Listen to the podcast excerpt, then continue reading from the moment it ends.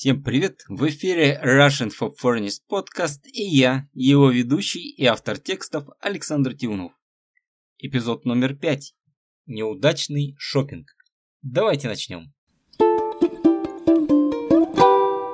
Зима подошла к концу, и мы с Анной решили пойти в магазин за зимней обувью. И вовсе не потому, что мы в этом нуждались, а чтобы поймать скидки на зимние вещи. Мы поехали в дисконт известного сетевого магазина спортивной одежды. Там было столько народу, что яблоку было негде упасть. Я пошел в отдел мужской обуви, а моя жена, соответственно, в отдел женской. Я взял несколько пар и занялся примеркой. Наконец, я выбрал подходящие ботинки и пошел проверить, как успехи у моей жены. Анна тоже нашла подходящий вариант, и мы пошли на кассу, чтобы оплатить. Кассиром оказалась обычная ростовская тетка с синдромом вахтера, которая заявила, что у меня переклеен ценник и мою обувь она пробивать не будет. Также она отказалась пробивать пару обуви, которую выбрала моя жена. Неожиданно появилась директор и заявила, что пойдет изучать записи с камер наблюдения. Мы подождали минут десять. Мое раздражение постепенно нарастало. Все это время кассирша намекала, что это я переклеил ценник, чтобы ее обмануть. В конце концов, мы были готовы уже плюнуть и уйти, но Анне понравилась обувь, которую она выбрала. Тогда мы вернулись в отдел женской обуви и взяли снова точно такие же сапоги. Я знал, что моя обувь была последней парой, поэтому в отдел мужской обуви мы заходить не стали. Мы вернулись и пробили обувь на другой кассе. Тетка с синдромом вахтера начала вопить, чтобы нам не пробивали. Я немного повысил голос, чтобы напомнить ей, что за ценниками должен следить магазин.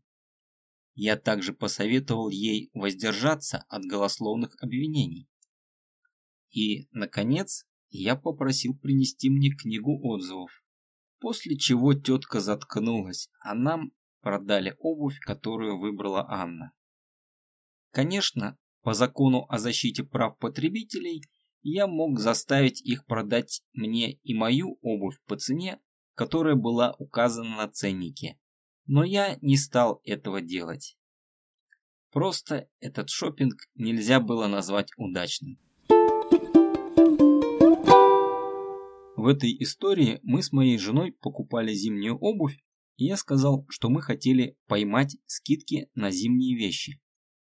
Под зимними вещами имеется в виду одежда и обувь, которые комфортно носить только зимой. Например, шуба, шапка, зимние ботинки – все это зимние вещи. Поймать обычно означает схватить летящий или падающий предмет. Например, можно поймать мяч. В случае, если речь идет о скидках, имелось в виду воспользоваться, а слово «поймать» означает, что это нелегко сделать. Нужно успеть в период, когда магазин предложил скидки, но товар еще есть в наличии. Через некоторое время товар раскупят или просто уберут с полок. Также я сказал, что мы поехали в дисконт сетевого магазина. Дисконт – это такой магазин, где подразумевается продажа товаров со скидкой. Не в каждом городе есть такие магазины, но в Ростове-на-Дону такой магазин есть. Не всегда слово «дисконт» означает, что скидки будут реальные. Иногда это просто рекламный ход, чтобы заманить покупателей. Сетевой магазин означает, что таких магазинов много и они представляют собой торговую сеть, примерно как Макдональдс представляет собой сеть ресторанов быстрого питания. Также я упомянул, что в магазине яблоку было негде упасть. Это значит, что в этом месте очень много людей и они находятся очень близко друг к другу. Из-за тесноты люди вынуждены толкаться и очень сложно переместиться куда-либо сквозь толпу. Толпа – это большое количество людей. Также я сказал, что я выбрал несколько пар. Парой обычно называют комплект обуви, который состоит из двух штук, правого и левого ботинка. Пара в русском языке также значит два. О, далее нам встречается тетка с синдромом вахтера. Тетка значит женщина, но это крайне неформальное выражение, и вам лучше никогда не называть так женщину, если она может вас услышать. Но даже при желании вы не можете так назвать женщину, если она мила и воспитана. Тетка это всегда толстая, крикливая и хамоватая женщина. По поводу синдрома актера. Можно также сказать комплекс Бога. Это значит, что человек с очень маленькими полномочиями старается проявить власть по отношению к другим людям. Это может быть работник из любой сферы деятельности, например, библиотекарь или работник Почты России. Например, если у вас в порядке читательский билет, библиотекарь видел вас тысячу раз и знает в лицо, вы никогда не сдавали книги не вовремя, но, несмотря на это, библиотекарь вместо того, чтобы выдать вам книгу, начинает требовать паспорт, прописку, количество детей и семейное положение. Вот это похоже на синдром вахтера. Деятельность человека с синдромом вахтера всегда вредная и ущемляет других людей. Также я упомянул слово «пробивать». Здесь имеется в виду продать товар. Обычно это используется там, где есть кассовый аппарат, куда вводятся данные, например, посредством штрих-кода, потом вам называют общую цену покупки, после чего вы оплачиваете товар. Также я сказал, что мы готовы были плюнуть и уйти. Плюнуть означает, что вы резко выбрасываете что-то изо рта, примерно с таким звуком. Тьфу! Но в данном случае плюнуть значит отказаться от продолжения, оставить все как есть. Это неформальное выражение имеет эмоциональный негативный оттенок.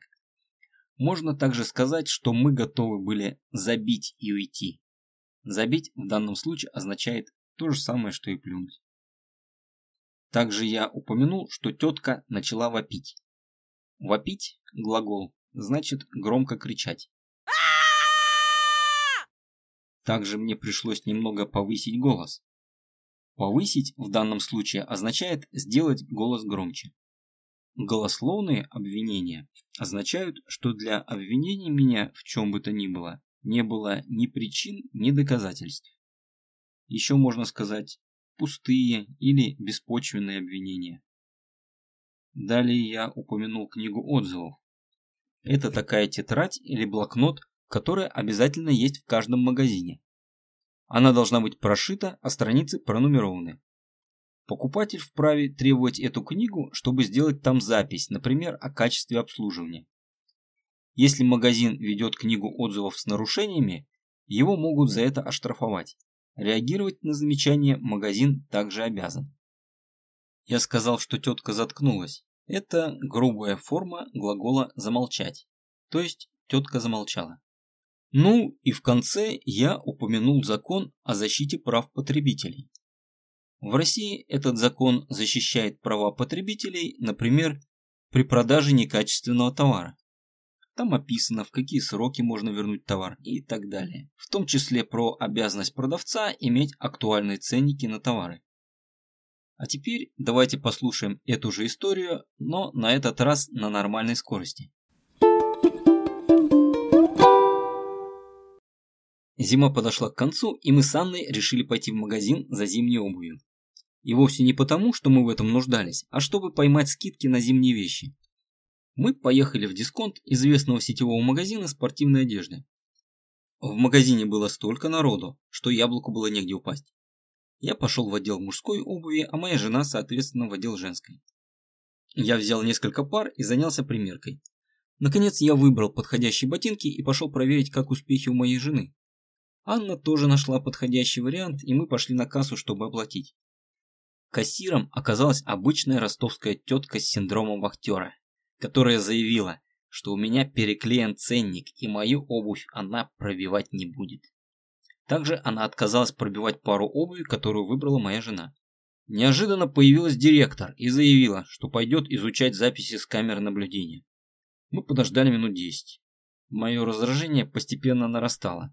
Все это время кассирша намекала, что это я переклеил ценник, чтобы ее обмануть. В конце концов, мы были готовы уже плюнуть и уйти, но Анне понравилась обувь, которую она выбрала. Тогда мы вернулись в отдел женской обуви и взяли точно такие же сапоги. Я знал, что моя обувь была последней пары, поэтому в отдел мужской обуви мы заходить не стали. Мы вернулись и пробили обувь на другой кассе. Тетка с синдромом вахтера стала вопить, чтобы нам не пробивали. Я немного повысил голос, чтобы напомнить ей, что за ценниками должен следить магазин. Я также посоветовал ей воздержаться от голословных обвинений. И, наконец, я попросил принести мне книгу отзывов, после чего тетка заткнулась, а нам продали обувь, которую выбрала Анна. Конечно, по закону о защите прав потребителей я мог заставить их продать мне и мою обувь по цене, которая была указана на ценнике, но я не стал этого делать. Просто этот шопинг нельзя было назвать удачным.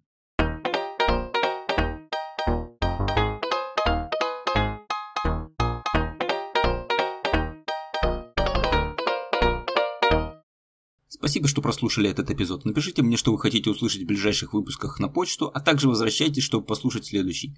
Автор и ведущий подкаста Russian for Friends подкаст Александр Тюнов, 2021 год, Ростов-на-Дону. До встречи в следующем эпизоде.